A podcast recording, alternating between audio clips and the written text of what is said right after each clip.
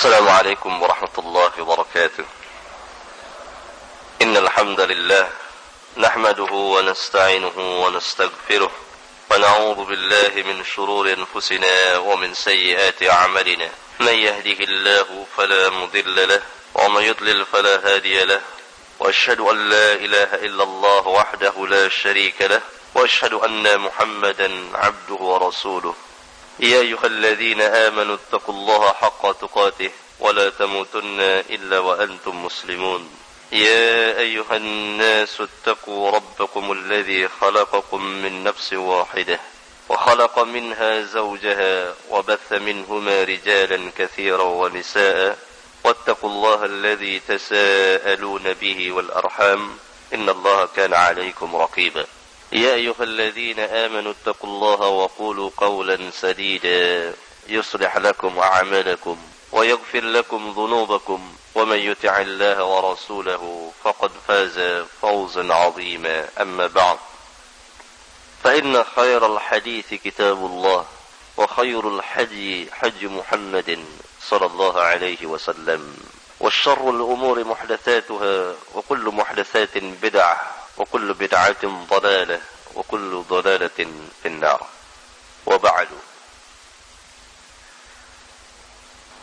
pembahasan atau kajian kita pada pagi hari ini akan membahas mengenai dua masalah yang mendasar sekali dalam Islam yang mana kebanyakan kaum muslimin dewasa ini khususnya yang ada di negeri ini tidak mengetahui dua masalah yang demikian sangat pentingnya di dalam Islam.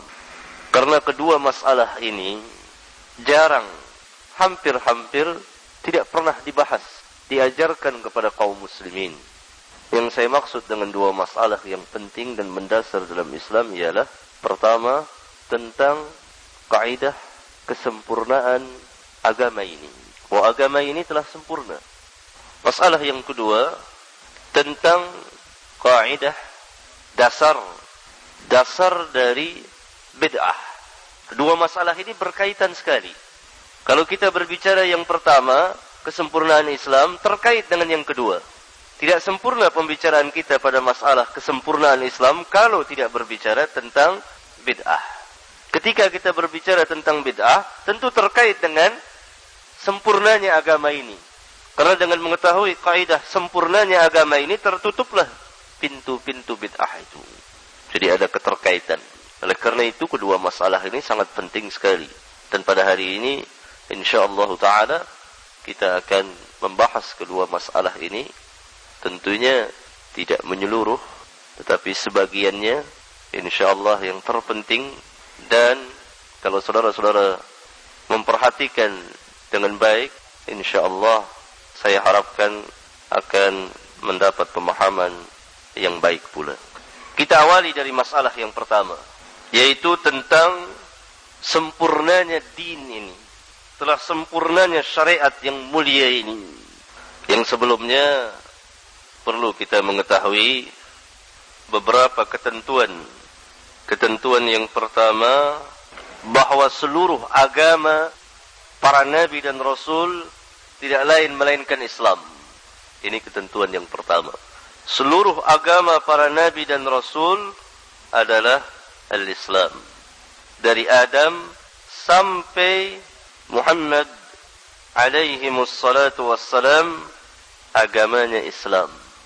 Allah tabaraka wa taala mengatakan di dalam kitabnya yang mulia surat Al-Anbiya ayat 92 Inna hadhihi ummatukum ummatan wahidah wa ana rabbukum fa'budun Sesungguhnya umat kamu ini adalah umat yang satu. Dan aku adalah Rabb. Maka sembahlah aku beribadahlah kepadaku. Ayat ini tercantum di dalam surat Al-Anbiya. Yang sebelum ayat ini Allah tabaraka wa taala menerangkan sebagian kisah perjalanan para nabi dan rasul. Namanya surat Al-Anbiya para nabi apa yang dimaksud dengan ayat ini? Abdullah bin Abbas, Ibnu Abbas radhiyallahu anhuma menjelaskan yang dimaksud dengan ummatukum ummatan wahidah dinukum agama kamu. Jadi umat di sini artinya din. Jadi ayat ini maknanya terjemahannya sesungguhnya agama kamu adalah agama yang satu. Agama para nabi ini, kamu ini, para nabi dan rasul, agamanya satu. Karena Tuhannya satu. Allah. Rabbnya satu. Agamanya satu. Apa agamanya? Al-Islam. Tidak ada agama yang lain selain Islam yang dibawa oleh para nabi dan rasul. Jadi Islam secara umum itu dibawa oleh para nabi dan rasul sampai kepada Rasulullah alaihi wassalatu wassalam. Nanti secara khusus Islam secara khusus dengan kesempurnaannya itu hanya Rasulullah yang membawanya. Ketentuan ini harus dipahami. Bahwa seluruh agama Nabi itu satu. Tidak berbeda berdasarkan nas ini. Inna hadhihi ummatukum ummatan wahidah. Sesungguhnya umat kamu ini, yakni agama kamu ini adalah agama yang satu. Dalam hadis riwayat Imam Bukhari dan Muslim. Nabi yang mulia alaihi salatu wassalam berkata, Al-anbiya'u dinuhum wahid Para nabi itu agama mereka adalah satu, al-Islam. Karena agama Islam ini adalah agama fitrah yang Allah ciptakan kepada setiap manusia yang lahir ke permukaan bumi ini. Fa'akim wajhaka lid-dini hanifa. Fitrat Allah allati fatara an-nas 'alayha la tabdila li khalqillah. ذلك الدين القيم ولكن أكثر الناس لا يعلمون hadapkanlah dirimu tetaplah tetapkan dirimu di dalam agama yang hanif ciptaan Allah. Yang Allah ciptakan manusia berdasarkan agama yang hanif itu. Itulah agama yang lurus. Akan tetapi kebanyakan manusia tidak mengetahuinya. Karena Allah ciptakan manusia berdasarkan agama Allah ini. Dia lahir ke dunia membawa agama Allah, at-tauhid, al-Islam itu. Oleh karena itu yang dibawa oleh para nabi dan rasul pun Islam. Tidak yang lain. Rasulullah sallallahu alaihi wasallam bersabda dalam hadis-hadis sahih yang diriwayatkan oleh Bukhari dan Muslim, "Kullu mauludin yuladu 'ala al-fitrah." Ma min mauludin illa yuladu 'ala al-fitrah. Wa fi wa fi lafdhin dalam salah satu lafaz. Setiap anak yang dilahirkan itu berdasarkan fitrah. Fitrah di sini terjemahannya bukan suci sebagaimana diterjemahkan oleh sebagian dari kita. Makna fitrah di sini al-Islam. Setiap anak lahir itu atas dasar Islam. Itu terjemahannya. Fa'abawahu yuhawwidanihi au yunassiranihi au yumajjisanihi. Maka kedua orang tuanya lah yang menjadikan dia Yahudi atau Nasara atau Majusi. Dan Imam Muslim meriwayatkan dalam salah satu riwayatnya ada ziyadah tambahan muslimaini fa muslimun fa in kana muslimaini fa muslimun maka jika kedua orang tuanya itu muslim jadilah dia muslim. Karena anak mengikuti agama kedua orang tuanya. Yang menarik perhatian kita di sini adalah bahwa setiap manusia lahir itu berdasarkan agama Allah al-Islam. Tidak yang lain. Al-Fitrah. Hadis itu menafsirkan Al-Quran Al-Karim. Allati fatara nasa alaiha. Yang Allah ciptakan manusia berdasarkan din itu. Jadi para nabi dan rasul semuanya mendakwakan Islam. Dakwanya semuanya seragam. Itu menyembah pada Allah. Wa'budallaha wajtanibut tagut. Semuanya. Jadi ketentuan yang pertama. Agar kita mengetahui. Karena firman Allah tabaraka wa taala, "Inna ad-dina 'inda Allahil Islam."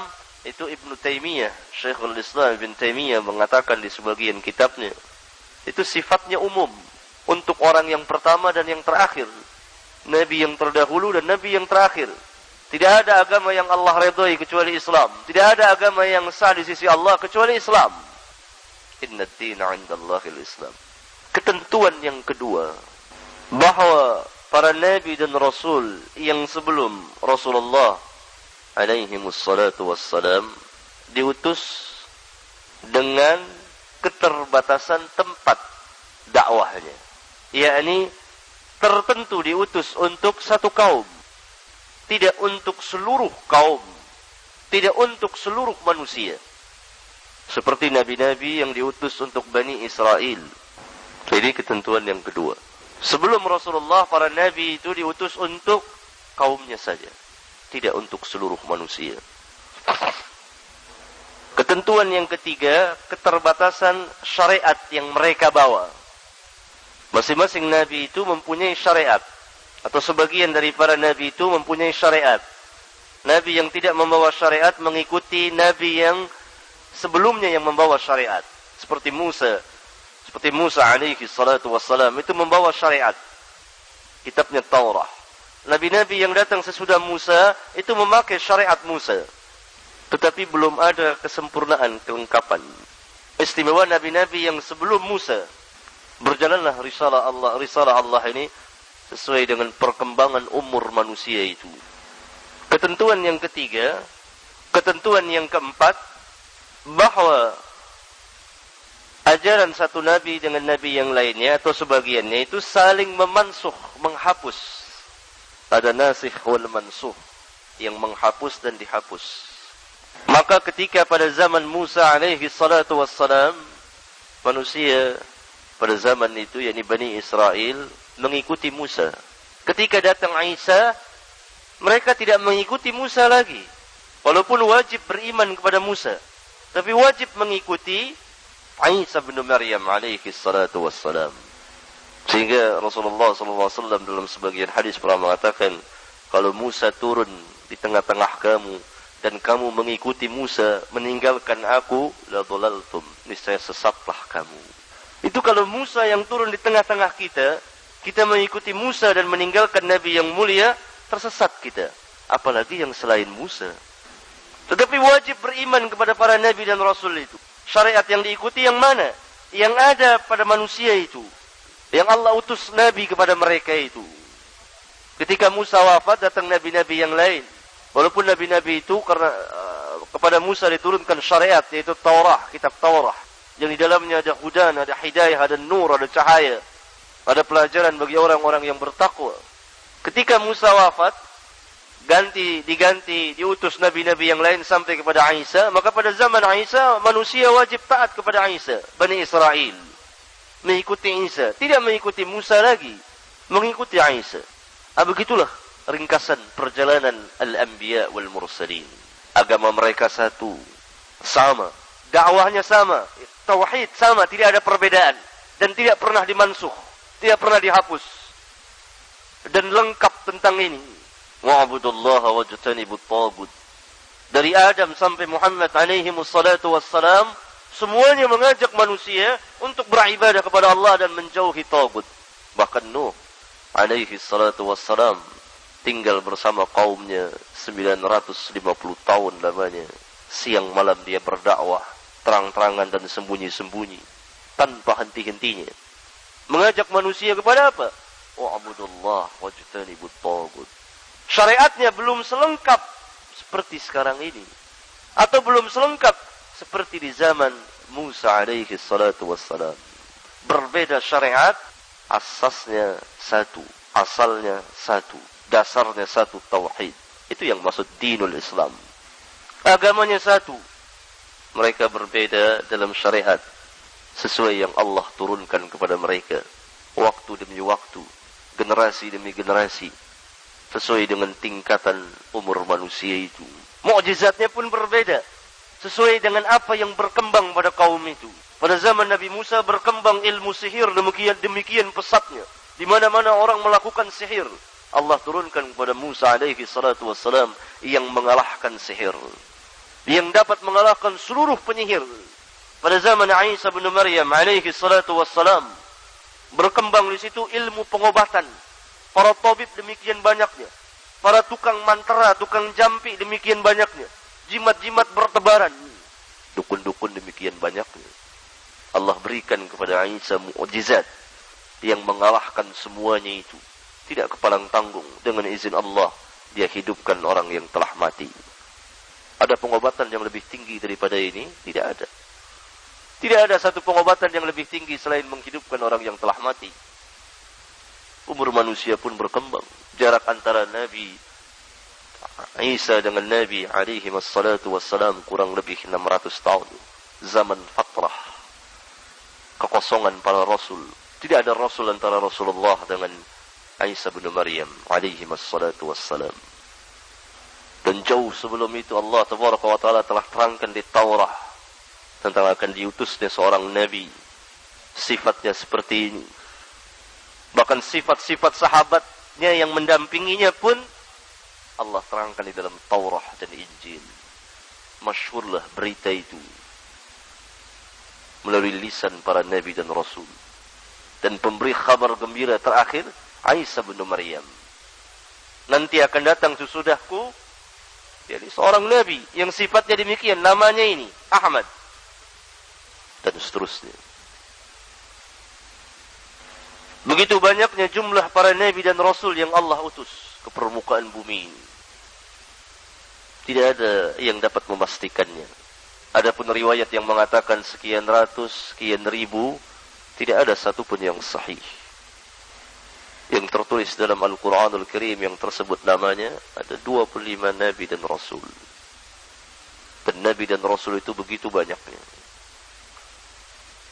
Berakhirlah kenabian dan kerasulan itu dengan diutusnya Rasulullah alaihi salatu wassalam. Agamanya apa? Al-Islam. Perbedaannya. Pertama, beliau diutus untuk seluruh manusia. Wa ma'arsalnaka illa kafatan linnas. Tidak kami utus engkau melainkan untuk seluruh manusia. Sedangkan nabi-nabi yang lain terbatas kepada kaumnya. Ini perbedaannya. Kekhususan beliau lagi kitab yang diturunkan kepada beliau itu merupakan mukjizat. Mukjizat ilmiah yang dapat disaksikan oleh orang yang hidup di zaman turunnya wahyu Al-Quran dan orang yang sesudahnya seperti kita sekarang ini. Mukjizat nabi-nabi yang terdahulu hanya dapat disaksikan oleh orang-orang yang hidup bersama nabi itu. Ini mukjizat ilmiah. Di antara kekhususannya lagi adalah Al-Quranul Karim dijamin terpelihara oleh Allah Tabaraka wa Ta'ala. Kitab yang diturunkan kepada beliau selain untuk seluruh umat manusia dan sepanjang zaman tidak dimansuh lagi, tidak dihapus lagi. Tidak boleh sekarang kita memakai Taurat dan Injil sebagai hukum. Tidak, sudah ada Al-Quranul Karim. Walaupun kita beriman dan wajib beriman kepada kitab-kitab yang sebelum Al-Quran.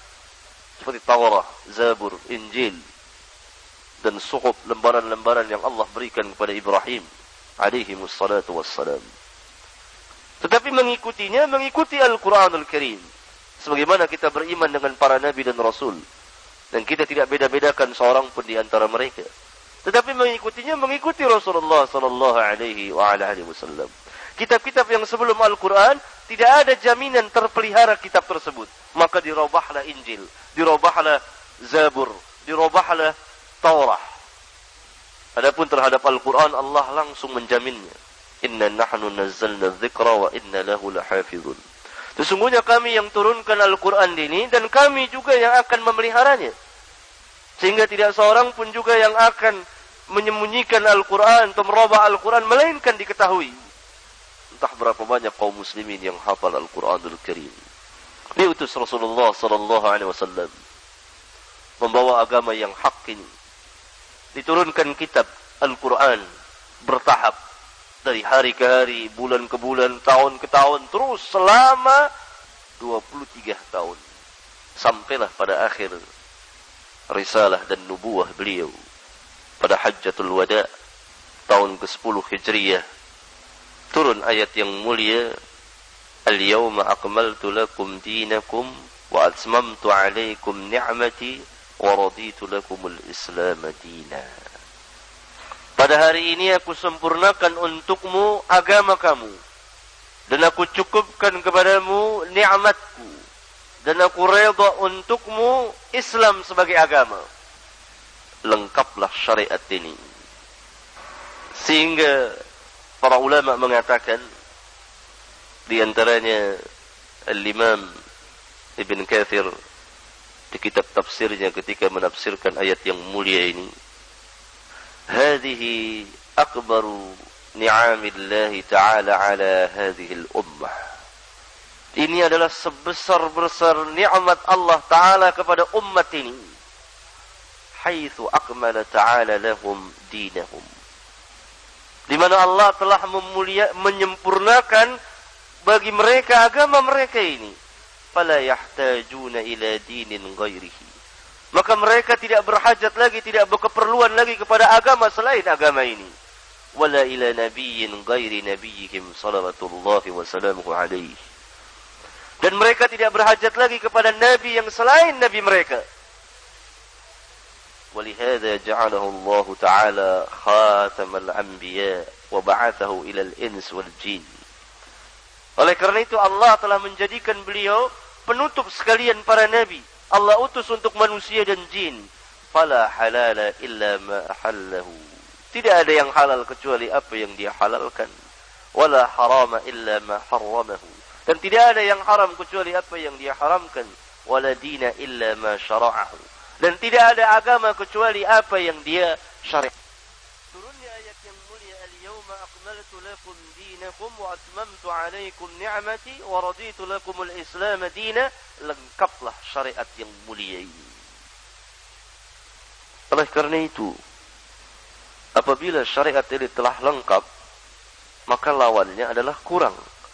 Syariat ini tidak ada kekurangan sedikit pun juga. Apabila syariat ini telah lengkap, maka tidak memerlukan lagi tambahan-tambahan. Hatta sedikit saya tambahkan tidak memerlukan. Apalagi demikian banyak tambahan.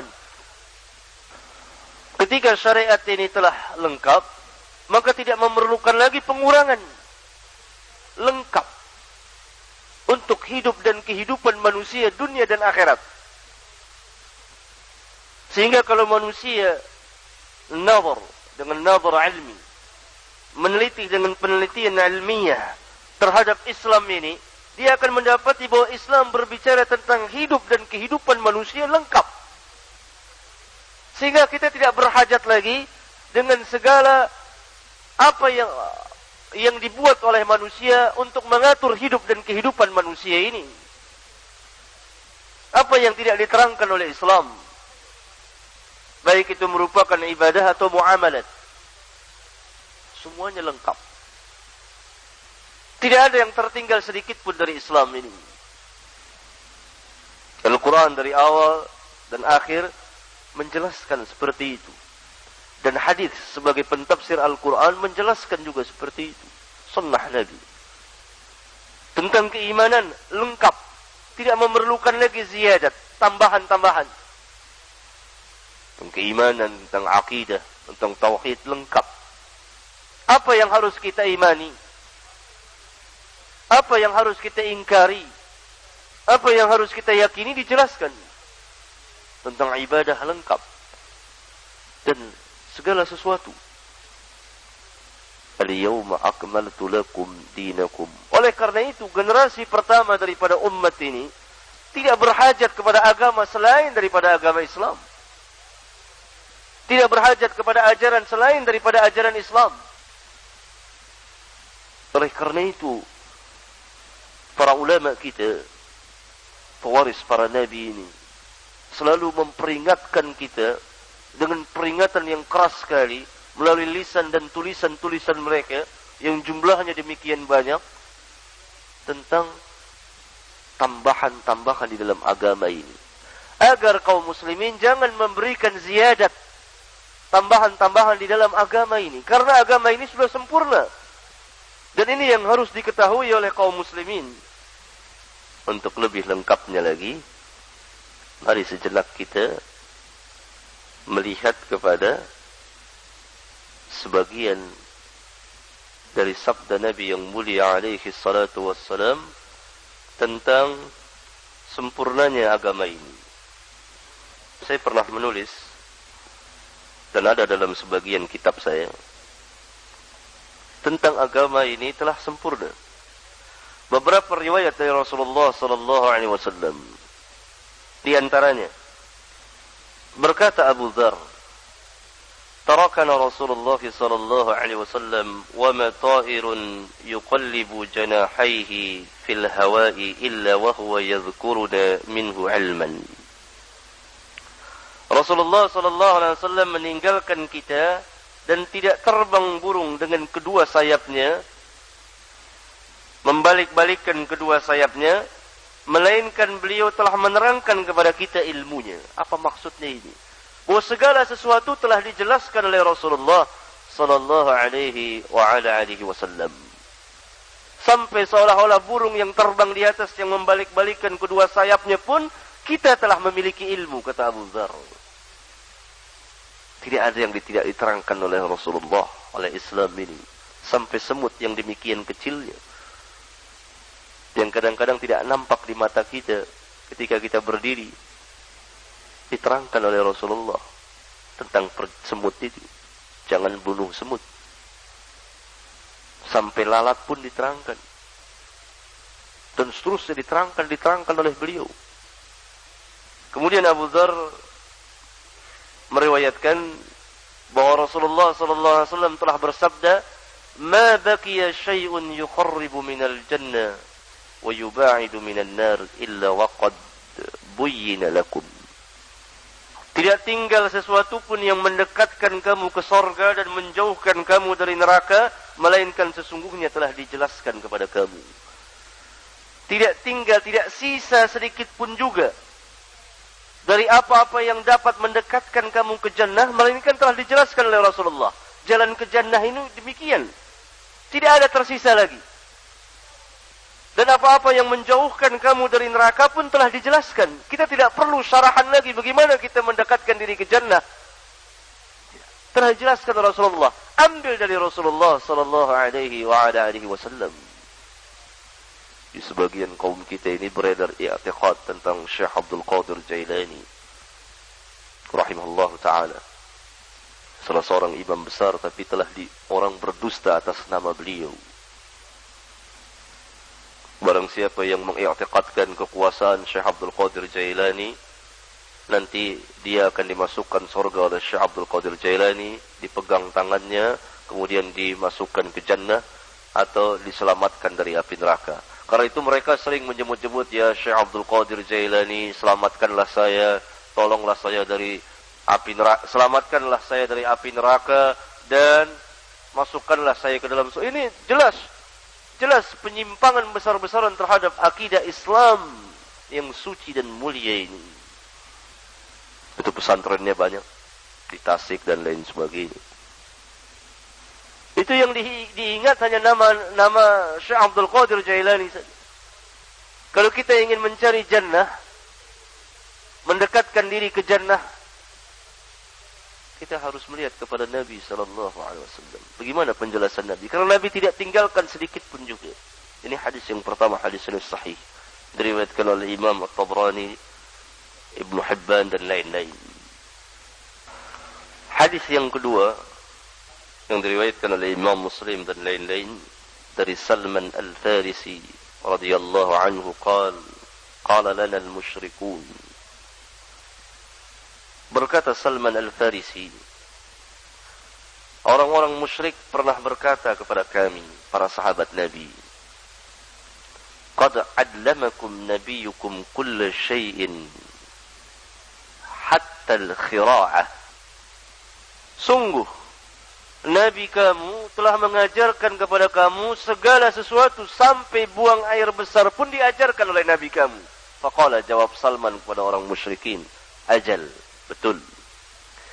Orang musyrikin itu jadi saksi pada zaman Rasulullah sallallahu alaihi wasallam di mana Rasulullah mengajarkan kepada para sahabat itu segala sesuatu kullu syai'in hatta al-khira'ah pun diajarkan sampai-sampai tentang buang hajat pun diajarkan oleh Nabi mulai masuknya adabnya dan lain sebagainya yang berkaitan dengan buang hajat pun diajarkan di dalam Islam tidak ada agama yang lebih sempurna daripada Islam ini. Lengkap. Karena itu tidak berhajat kita tentang kebersihan kepada ajaran lain. Kepada adat istiadat, kebiasaan orang-orang kufar. Disaksikan oleh kaum musyrikin. Qad allamakum nabiyukum kulla syai'in hatta al-khira'ah.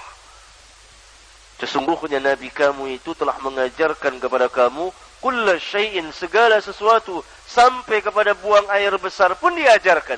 Jawab Salman, ajal, betul, memang. Nabi kami telah mengajarkan kepada kami kulla syai'in sampai buang air besar pun diajarkan. Jadi kalau kamu buang hajat, bersihkan. Dan adabnya demikian. Bacaan ketika masuk, bacaan ketika keluar. Tidak bolehnya menyebut nama Allah ketika buang hajat dan lain sebagainya.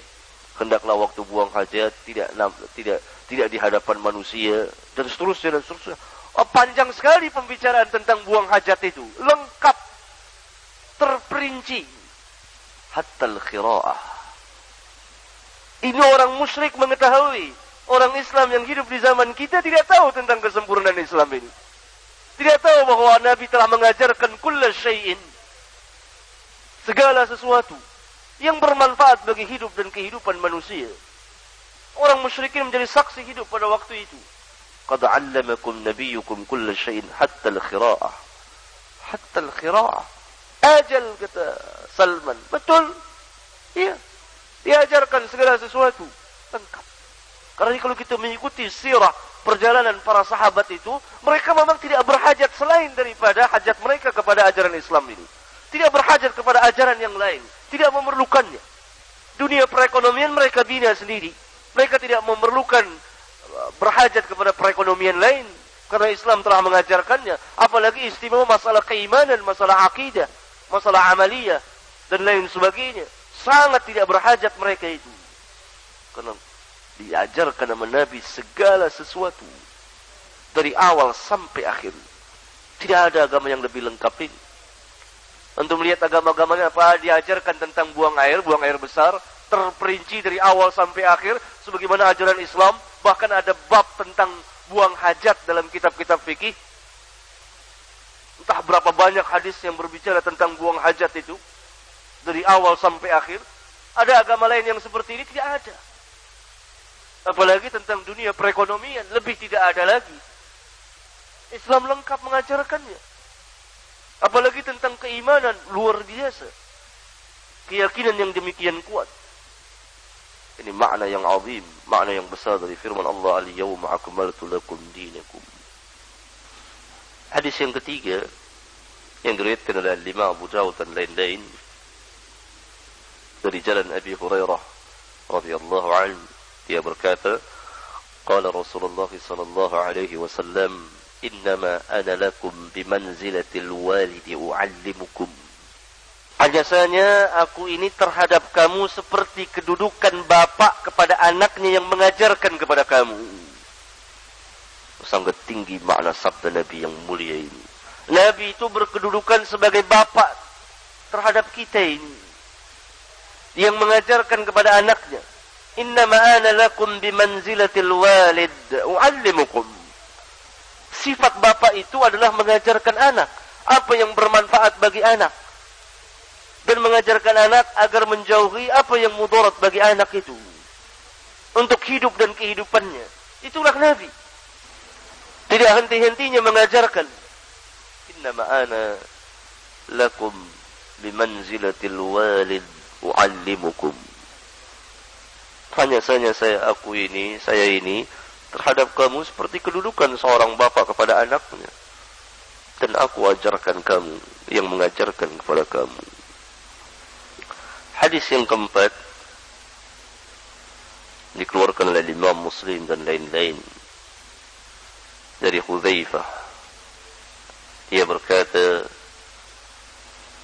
قام فينا رسول الله صلى الله عليه وسلم مقاما ما ترك شيئا يكون في مقامه ذلك إلى قيام الساعة إلا حدث به حفظه من حفظه ونسيه من نسيه dari Hudzaifah dia berkata Rasulullah sallallahu alaihi wasallam berdiri Jadi di hadapan kami berkhutbah, berceramah. Tidak beliau tinggalkan sedikit pun juga di tempat diri beliau itu. Sampai hari kiamat melainkan beliau ceritakan. Tidak beliau tinggalkan sesuatu pun yang akan terjadi. Sampai hari kiamat melainkan beliau ceritakan kepada kami. Akan hafal bagi orang yang hafal dan akan lupa bagi orang yang lupa. Karena panjangnya cerita Nabi itu. Beliau menceritakan dari awal sampai akhir. Apa yang akan terjadi itu? Ini kelengkapan syariat. Sehingga Hudzaifah mengatakan akan hafal orang yang hafal dan lupa orang yang lupa. Hadis yang kelima berkata Abu Zaid Amr bin Akhtab صلى بنا رسول الله صلى الله عليه وسلم الفجر وصعد المنبر فخطبنا حتى حضرت الظهر فنزل فصلى. ثم صعد المنبر فخطبنا حتى حضرت العصر ثم نزل فصلى ثم صعد. ثم صعد المنبر فخطبنا حتى غربت الشمس فأخبرنا بما كان وبما هو كائن وعلمنا أحفظنا. أحفظنا. ya artinya berkata Abu Zaid Amr bin Akhtab Rasulullah wasallam salat fajar atau subuh dengan kami Kemudian selesai salat, beliau naik mimbar berkhutbah kepada kami sampai datang waktu zuhur. Lalu beliau turun dan salat mengimami kami. Kemudian beliau naik mimbar lagi berkhutbah kepada kami sampai datang waktu asar. Lalu beliau turun dan salat mengimami kami, mengimami kami. Kemudian beliau naik mimbar lagi berkhutbah kepada kami sampai terbenam matahari. Datang waktu salat maghrib.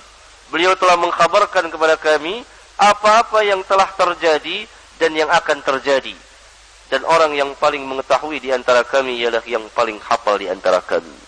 Rasulullah SAW berkhutbah dari mulai selesai solat subuh sampai datang waktu maghrib. Menjelaskan segala sesuatu yang akan terjadi. Dan menjelaskan tentang syariat yang mulia ini. Lengkap dari awal sampai akhir. Berapa jam lamanya itu? Berdiri di atas mimbar.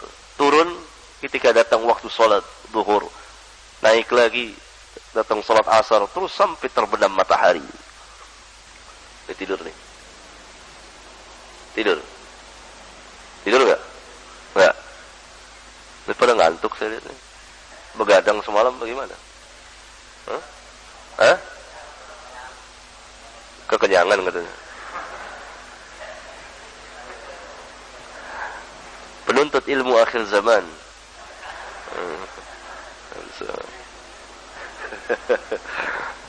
Yang ngantuk-ngantuk mandi dulu. Udah mandi belum? Belum mandi? Udah. Mandi. Cuci muka. Ya. Ini ngantuk. Cuci muka gitu. Ayo cuci muka dulu. Ayo cuci muka.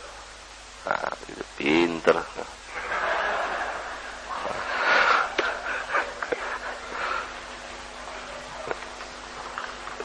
Ya. mahasiswa ya, mahasiswa ya. Ikip mahasiswa Masya Allah. Mahasiswa lembek-lembek. Lembek mahasiswa.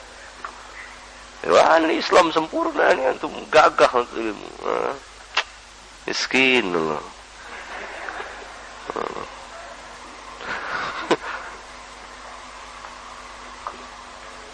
apa ya tahap tahap insyaallah tahap tahap insyaallah Allah berkahi kita hadis yang keenam Mughirah radhiyallahu an Mughirah bin Syu'bah pernah berkata قام فينا رسول الله صلى الله عليه وسلم مقاما فأخبرنا بما يكون في أمته إلى يوم القيامة man wa'ahu wa nasiyahu man nasiyahu. Berkata Mughirah bin Syu'bah, Rasulullah sallallahu alaihi wasallam pernah berdiri di hadapan kami ini berkhutbah, lalu beliau mengkhabarkan apa yang terjadi pada umatnya, yang akan terjadi pada umatnya ila yaumil qiyamah sampai hari kiamat. Akan hafal orang yang hafal dan akan lupa orang yang lupa. Dikeluarkan oleh Imam Ahmad dan lain-lain hadis yang sebelumnya itu hadis Abu Zaid Amr bin Akhtab itu dikeluarkan oleh Imam Muslim. Bahkan Umar bin Al-Khattab pernah berkata, قام فينا النبي صلى الله عليه وسلم مقاما فأخبرنا عن بدء الخلق حتى دخل أهل الجنة منازلهم وأهل النار منازلهم حفظ ذلك من حفظه ونسيه من نسيه Nabi sallallahu alaihi wasallam pernah berdiri di hadapan kita. Beliau mengkhabarkan dari permulaan makhluk sampai penghuni sorga masuk ke tempat-tempat mereka dan sampai penghuni neraka masuk ke tempat-tempat mereka. Akan hafal yang demikian itu bagi orang yang menghafalnya dan akan lupa bagi orang yang lupa. Jadi demikian panjangnya sabda Nabi, demikian panjangnya keterangan beliau itu tentang segala sesuatu dari mulai penciptaan makhluk an bada'il khalqi hatta dakhala ahlul jannah manazilahum wa ahlun nari manazilahum. Sampai penghuni jannah masuk ke tempat mereka dan penghuni nar masuk ke tempat mereka. Berarti dari awal sampai akhir beliau jelaskan. Demikian panjangnya dan lengkapnya sehingga di akhir hadis Umar mengatakan akan hafal bagi orang yang hafal, ada akan lupa bagi orang yang lupa. Maksudnya di antara kami ada yang hafal, ada yang lupa. Bagi yang mau menghafalnya, dia akan diberi kemampuan untuk menghafalnya. Demikian banyaknya hadis-hadis yang berbicara tentang permasalahan ini.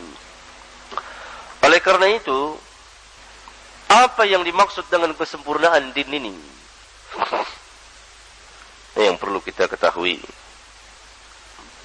Pertama, bahwa agama ini, al-Islam ini sempurna. Yang tidak memerlukan tambahan dan pengurangan sedikit pun juga. Apa pun bentuk atau alasannya dari tambahan-tambahan tersebut meskipun disangka baik oleh sebagian manusia atau dari siapa saja datangnya meskipun dianggap besar oleh sebagian manusia. Jadi agama ini telah sempurna yang tidak memerlukan tambahan atau pengurangan apa pun bentuk tambahannya dan apa pun alasan dari tambahan-tambahan tersebut. Meskipun disangka baik oleh sebagian manusia. Seperti maulid Nabi umpamanya disangka baik oleh manusia. Dikatakan itu sebagai satu kebaikan. Tetapi ini tidak ada asal usulnya dari Islam. Dan ini merupakan tambahan syariat. Ziyadah di dalam agama ini. Yang masuk dalam agama ini disangka agama. Ini salah satu contohnya. Penambahan di dalam din. Maulid Nabi. Isra Mi'raj. Tahun baru Hijriyah. Dan lain-lain yang tidak pernah dikerjakan oleh Nabi. Padahal waktu itu sangat berhajat sekali manusia. Karena awal kebangkitan beliau, awal diutusnya beliau. Dari siapa saja datangnya. Karena Allah tabaraka wa taala telah katakan al-yawma akmaltu lakum dinakum. Oleh karena itu Al-Imam Malik rahimahullah taala pernah memberikan keterangan kepada kita dengan perkataannya yang patut ditulis dengan tinta emas dan diabadikan dalam Islam dan dihafal oleh kaum muslimin yang merupakan kaidah yang besar sekali dan tafsir dari firman Allah tabaraka wa taala al-yawma akmaltu lakum dinakum beliau mengatakan ابتدع في الإسلام بدعة يراها حسنة فقد زعم أن محمدا صلى الله عليه وسلم خان الرسالة لأن الله يقول اليوم أكملت لكم دينكم فما لم يكن يومئذ دينا فلا يكون اليوم دينا Barang siapa yang membuat bid'ah di dalam Islam nanti akan kita jelaskan apa makna kita akan bahas apa makna bid'ah itu. Barang siapa yang membuat bid'ah dalam Islam yang ia anggap sebagai perbuatan bid'ah yang baik maka sesungguhnya dia telah menuduh Muhammad sallallahu alaihi wasallam berkhianat dalam menyampaikan risalah. Karena Allah berfirman Al-yawma akmaltu lakum dinakum. Pada hari ini telah aku sempurnakan bagimu agamamu. Yakun yawma idzin dinan fala yakunu al-yawma dinan. Maka apa-apa yang tidak jadi agama pada hari itu, pada waktu turunnya ayat yang mulia ini, niscaya tidak akan menjadi agama pada hari ini. Jadi orang yang mau lihat apakah perbuatan itu masuk ke dalam bagian agama atau tidak, lihat ada apa tidak perbuatan tersebut masalah ibadat yang dimaksud adapun masalah dunia seperti pengeras suara ini seperti lampu seperti bangunan yang megah ini kendaraan mobil motor pesawat dan lain sebagainya ini bukan ziyadah di dalam agama tapi untuk maslahat kebaikan bagi manusia sesuai dengan apa untuk apa manusia mempergunakannya dan ini berkembang sesuai perkembangan zaman dan tingkat berfikirnya pengetahuan manusia itu sendiri ini tidak tercela bahkan bagus. Yang masuk dalam bagian agama ini yang tidak bisa keluar dari pikiran akal pikiran manusia tapi harus dari wahyu min Rabbil Alamin perkataan Imam Malik ini luar biasa. Maknanya tinggi sekali. Sehingga di awal dia mengatakan, barang siapa yang mengadakan dalam Islam satu bid'ah. Cara dalam agama ini. Dia, dia, dia menganggap bahwa, bahwa, bahwa perbuatan tersebut adalah baik. Maka sesungguhnya orang itu telah menuduh Muhammad sallallahu alaihi wasallam mengkhianati risalah Allah. Kenapa dikatakan demikian? Karena Allah telah berfirman, "Al-yauma akmaltu lakum dinakum." Berarti kalau ada ajaran yang baru lagi yang masuk, seolah-olah Rasulullah tidak lengkap dalam menyampaikan risalah Allah ini. Tidak lengkap dalam menyampaikan risalah Allah. Dan agama menjadi tidak lengkap. Sedangkan yang menyampaikan Al-Quran ini, Rasulullah kepada manusia. Allah menurunkan wahyu kepada Rasulullah dengan perantara malak Jibril alaihi salatu wassalam. Jadi sanatnya Allah, Jibril dan Rasulullah. Rasulullah yang menyampaikan kepada manusia. Kalau ada ajaran-ajaran yang baru sesudah Rasulullah wafat dimasukkan ke dalam Islam ini, ini seolah-olah Rasulullah berkhianat kepada Allah.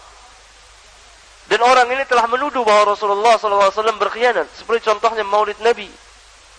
Kalau dikatakan maulid Nabi ini dari ajaran Islam, seolah-olah Rasulullah berkhianat kepada ajaran Islam ini. Kenapa beliau tidak menyampaikan di masa hidup beliau? Tuduhan yang keji sekali. Padahal tidak ada satu pun lafaz yang beliau sembunyikan. Semuanya beliau jelaskan. Satu persatu.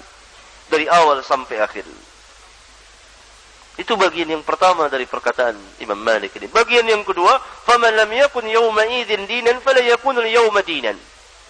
لأن الله يقول اليوم أكملت لكم دينكم فما لم يكن يومئذ دينا فلا يكون اليوم دينا Karena Allah Ta'ala telah berfirman, pada hari ini aku sempurnakan bagimu agamamu. Maka apa yang tidak jadi agama pada hari ini, tidak akan jadi, maka apa-apa yang tidak jadi agama pada hari itu, tidak akan jadi agama pada hari ini.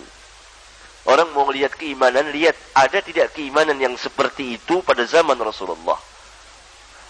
Maulid itu masuk bagian agama atau tidak? Lihat ada apa tidak waktu turunnya ayat yang mulia itu al-yauma akmaltu lakum dinakum. Kalau tidak ada, tidak termasuk bagian agama. Berarti itu bukan bagian agama Islam, tetapi orang Islam yang mengerjakannya. Kalau perbuatan orang Islam ya banyak. Perbuatan orang Islam ada mau berzina, ada mencuri, ada main judi, ada membunuh, menumpahkan darah, berkhianat, menipu dan lain sebagainya.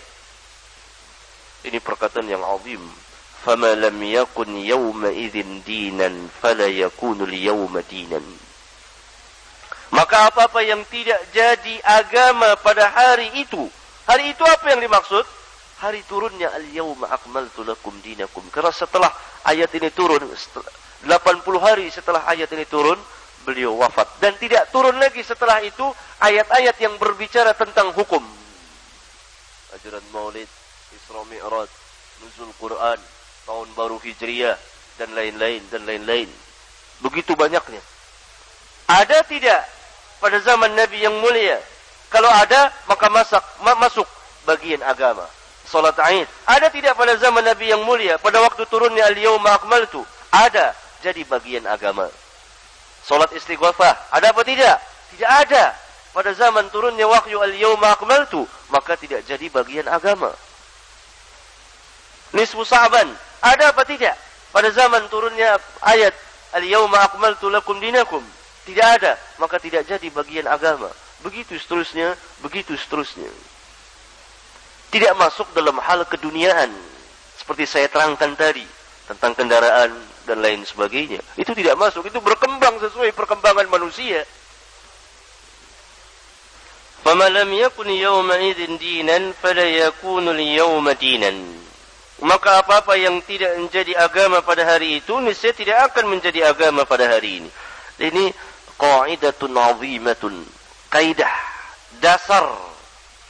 yang sangat agung dan besar sekali. Yang menutup pintu pintu bid'ah. Pintu ajaran-ajaran yang akan masuk ke dalam Islam. Rujuk. Ini perkataan patut dihafal oleh kaum muslimin. Ini merupakan kaidah yang diterima oleh segenap para ulama. Ini tafsir daripada ayat Al-Quran. Kalimat singkat tapi maknanya dalam sekali. Jadi ukuran kita itu al-yawma akmaltu lakum dinakum. Mau melihat agama ada tidak pada zaman Nabi? Ada tidak pada akhir hidup beliau? dan dikerjakan tidak pada zaman sahabat. yakni ijma'nya mereka itu. Selamatan kematian. Bahkan ulang tahun kematian yang terkenal dengan nama haul. Di negeri kita ini orang-orang tertentu diulang tahunin. Jadi kita ini paling gemar ulang tahun. Ulang tahun umur kita sendiri. Ya. Kemudian ulang tahun perkawinan. Ya. Kemudian tidak cukup ulang tahun yang hidup, ulang tahun yang mati. Itu namanya haul. Haul itu artinya tahun. Jadi ulang tahun kematian. Tanggal berapa dia mati, tahun depan diulang tahunin. Ada haul ini, baru-barunya ada haul Bung Karno. Haul fulan, fulan, fulan, fulan, fulan, fulan. Nah, lihat. Orang katakan itu masuk bagian agama. Di situ ada upacara keagamaan. Dibacakan ayat-ayat Allah. Ngaji di kuburan. Dan lain-lain. Jangan kita dengarkan rujuk kepada yakni perkataan umumnya manusia, kebanyakan manusia. Tidak benar. Kita harus tahu ini kaidah yang agung, kaidah yang besar sekali. Kaum muslimin kalau paham pembahasan ini, niscaya dia akan hati-hati dalam beragama. Dia um, satu lihatnya, yakni dikerjakan ada pada zaman Rasulullah tidak atau ada zaman ada pada zaman sahabat atau tidak. Itu titik. Kalau itu permasalahan din. Adapun permasalahan dunia berkembang sesuai umur manusia itu. Tingkat berpikir mereka, keilmuan mereka. Dulu tidak ada komputer, sekarang ada komputer. Itu tidak masuk bid'ah yang tercela, bid'ah secara lugawi saja dan tidak mengurangi kesempurnaan din ini. Tapi tentang peribadatan kepada Allah yang menyangkut tentang urusan neraka dan sorga, yang menyangkut tentang pahala dan dosa, halal dan haram, itu merujuknya ke mana? Ke akal pikiran manusia? Tidak. Ke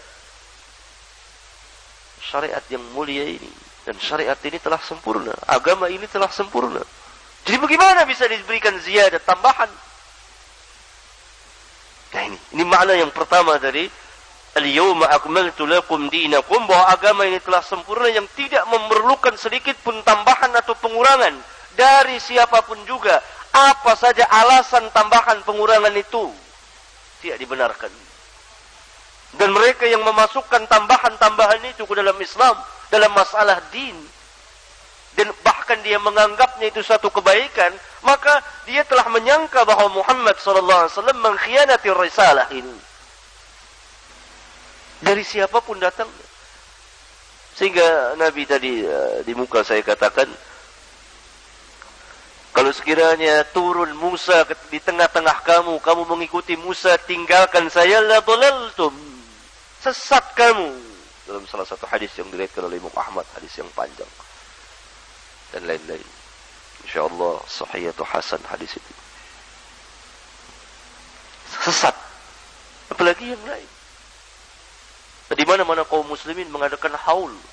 Khususnya orang-orang tertentu yang mempunyai kedudukan di hati manusia. Membawa kepada kesyirikan, diulang tahunkan. Itukah ajaran Islam? Orang menganggap itu ajaran Islam. Orang Islam tidak kenal ajaran Islam itu sendiri. Jadi kaidah ini harus diterapkan diajarkan kepada kaum muslimin.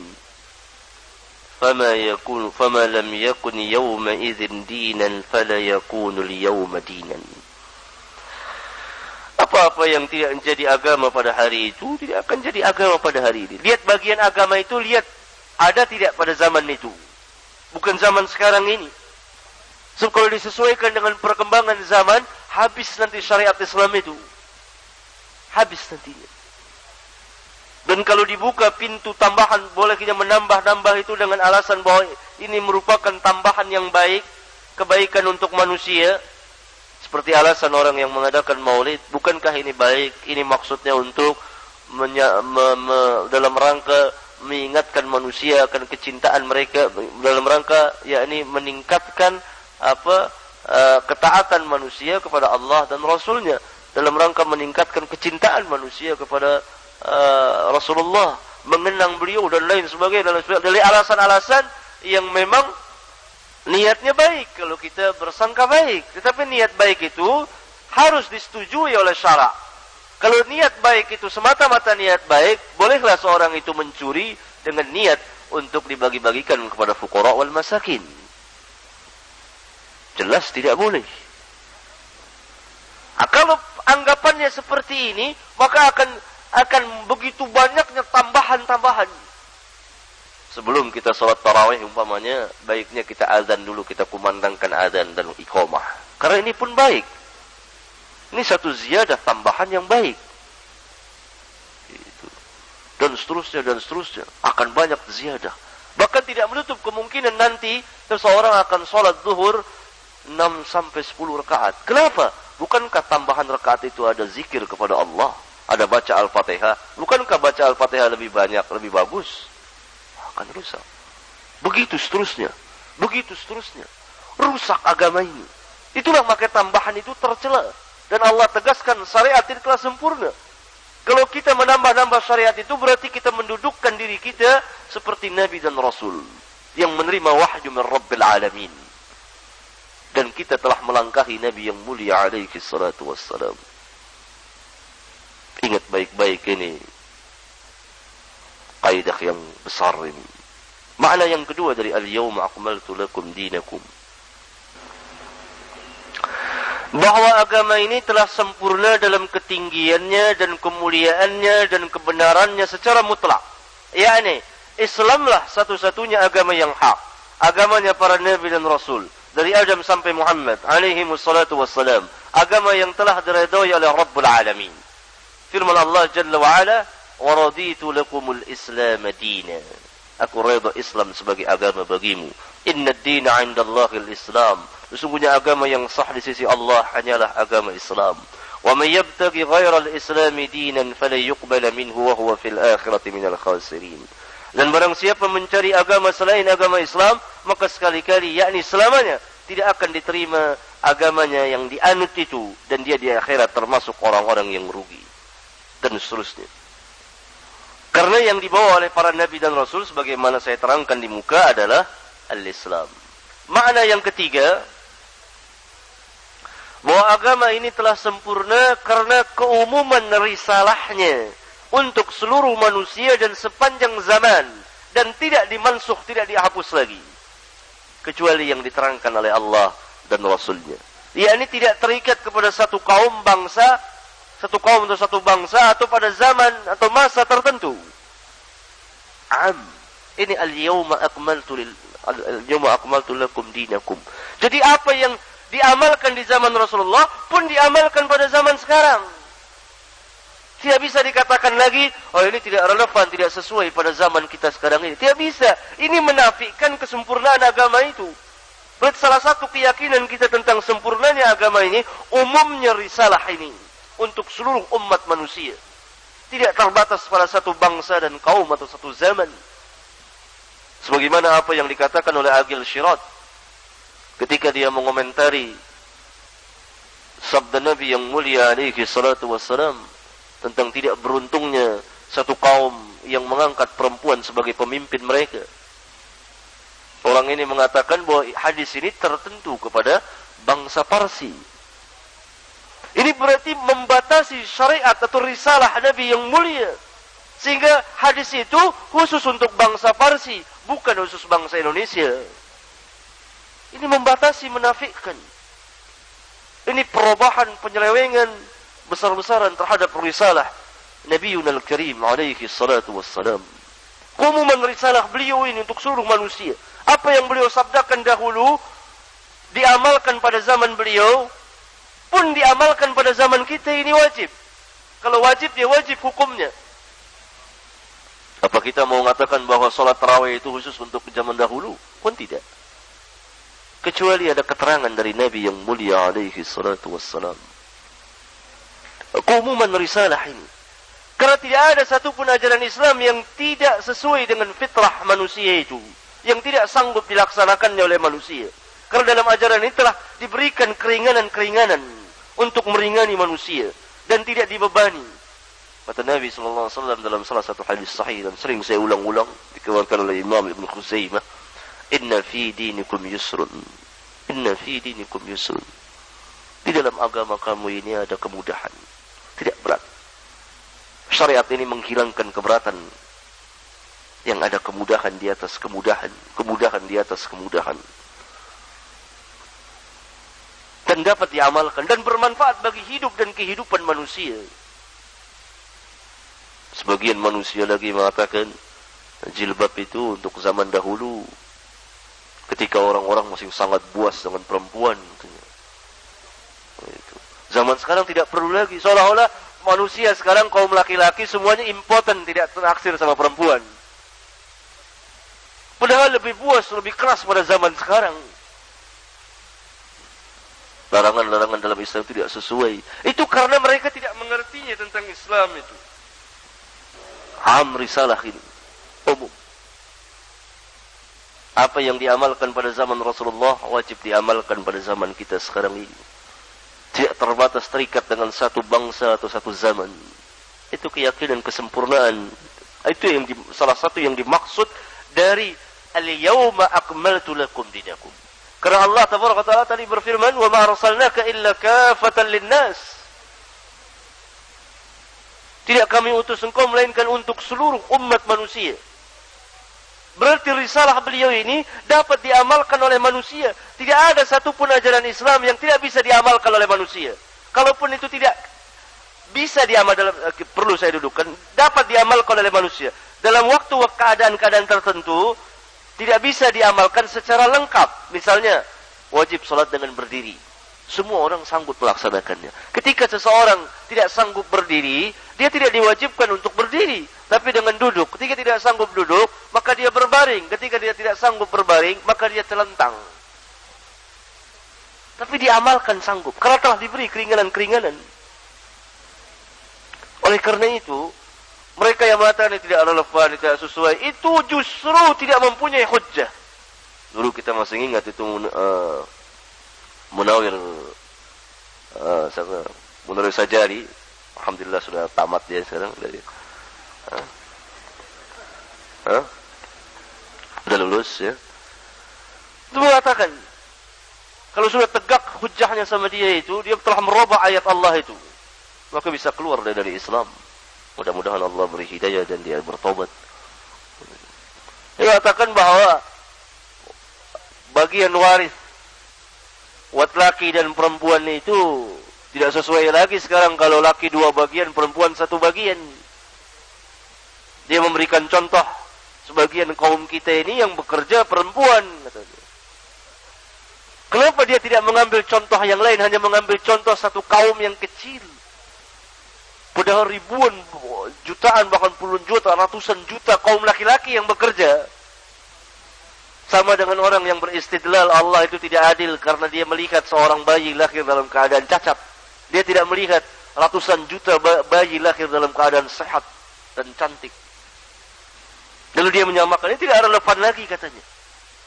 Padahal hukum waris yang Allah terapkan itu tentukan bagi manusia sangat menakjubkan sekali yang tidak ada di agama satupun juga selain daripada Islam. Bahkan orang-orang Barat sekarang ini itu sedang berusaha yakni hak waris perempuan itu tidak ada termaktub di mereka itu. Tidak ada.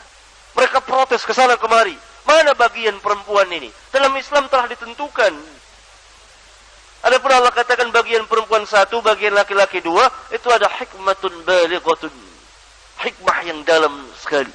Orang yang mengetahui tentang sifat tabi'iyah dan fitrah antara laki dan perempuan tidak dapat tidak dia akan mengaku, mengetahuinya. Karena umumnya yang berada di luar rumah itu, yang bekerja adalah kaum laki-laki. Yang menanggung adalah kaum laki-laki. Adapun sekarang ada sebagian kaum yang terbalik ini telah merubah ketentuan-ketentuan Rabbul Alamin. Akibatnya kecelakaan bagi manusia, kerusakan bagi manusia. Ketika perempuan ikut keluar rumah pun kalau Allah sudah tentukan wa qarna fi buyutikun diamlah di rumah-rumah kamu, maka itu perubahan terhadap ketentuan Rabbul Alamin. Terjadi kerusakan di alam semesta ini. Al-Imam Ibn Qayyim rahimahullah ta'ala mengatakan bahwa salah satu penyebab kerusakan di alam semesta ini adalah dengan manusia merubahnya ciptaan Allah itu. Ketentuan Rabbul Alamin. Terjadi kerusakan. La tabdila li khalq li khalqillah. Jangan ada perubahan dalam agama Allah ini. Maka manusia merubahnya. Membuat agama-agama berdasarkan wahyu minasyayatin dari syaitan-syaitan mereka. Di sini letak keadilan itu. Agama Islam itu sangat adil sekali dalam menetapkan seseorang pada tempatnya. Dan tidak dibebani seseorang itu di luar kemampuannya itu. Wanita tidak wajib berjihad berperang. Wanita tidak wajib mencari nafkah. Yang wajib mencari nafkah kaum laki-laki. Suami wanita umumnya tinggal di rumah, urusan mengurus rumah. Yang di luar adalah kaum laki-laki. Begitu seterusnya. Berjalan sesuai tabi'iyah dan fitrahnya masing-masing. Jadi Islam tidak mengenal emansipasi itu. Adirobah ini oleh manusia, terjadi kerusakan. Berapa banyak anak-anak yang tidak terurus. Ditinggal oleh kedua orang tuanya dan lain sebagainya. Apakah dengan mengatakan merubah bahwa pembagian waris itu harus sama antara laki dan perempuan bisa menyelesaikan masalah? Tidak. Tambah rusak. Tidak mempunyai hujah sama sekali. Yang ilmiah memang tidak ada. Jadi seperti orang-orang musyrikin dan kafirin yang menuduh dengan mulutnya Rasulullah itu pembohong, penyair, penyihir, orang yang terkena sihir dan lain sebagainya. Allah jawab, Qul hatu burhanakum in kuntum sadiqin. Katakan hai Muhammad kepada mereka, hatu burhanakum in kuntum sadiqin. Berikanlah, datangkanlah kepada kami burhan kamu dalil. Kerana agama Islam ini agama dalil, agama hujjah. Qul hadhihi sabili ad'u ila Allah ala basiratin ana wa man ittaba'ani. Katakan inilah jalanku, jalanku yang lurus. Aku ajak manusia ke jalan Allah ala basiratin. Ala basiratin ini burhanun syar'iyyun wa aqliyun. Kata Imam Ibn Kathir di kitab tafsirnya. Keterangan dalil atau hujjah, bukti-bukti. Sebab apa demikian? Itu mempunyai bukti-bukti dalam Islam ini. Yang kuat sekali yang itu semua bermanfaat bagi hidup dan kehidupan manusia. Lihat sistem riba yang dikembangkan oleh orang-orang kafirin. Apa bermanfaat bagi hidup dan kehidupan manusia? Tidak. Merugikan manusia. Dihilangkan sistem itu oleh Islam. Yang ada jual beli. Bermanfaat bagi hidup dan kehidupan manusia itu. Inilah barangkali ringkasan dari pembahasan kita yang pertama tentang sempurnanya agama Allah ini. Untuk melanjutkan pembahasan ini, saya beri kesempatan kepada ikhwan untuk bertanya tentang permasalahan ini tentunya. Atau kalau memeluaskan boleh. InsyaAllah selepas soal jawab, kita akan lanjutkan pembicaraan mengenai masalah yang kedua itu tentang bid'ah. Saya persilahkan kalau ada yang mau bertanya.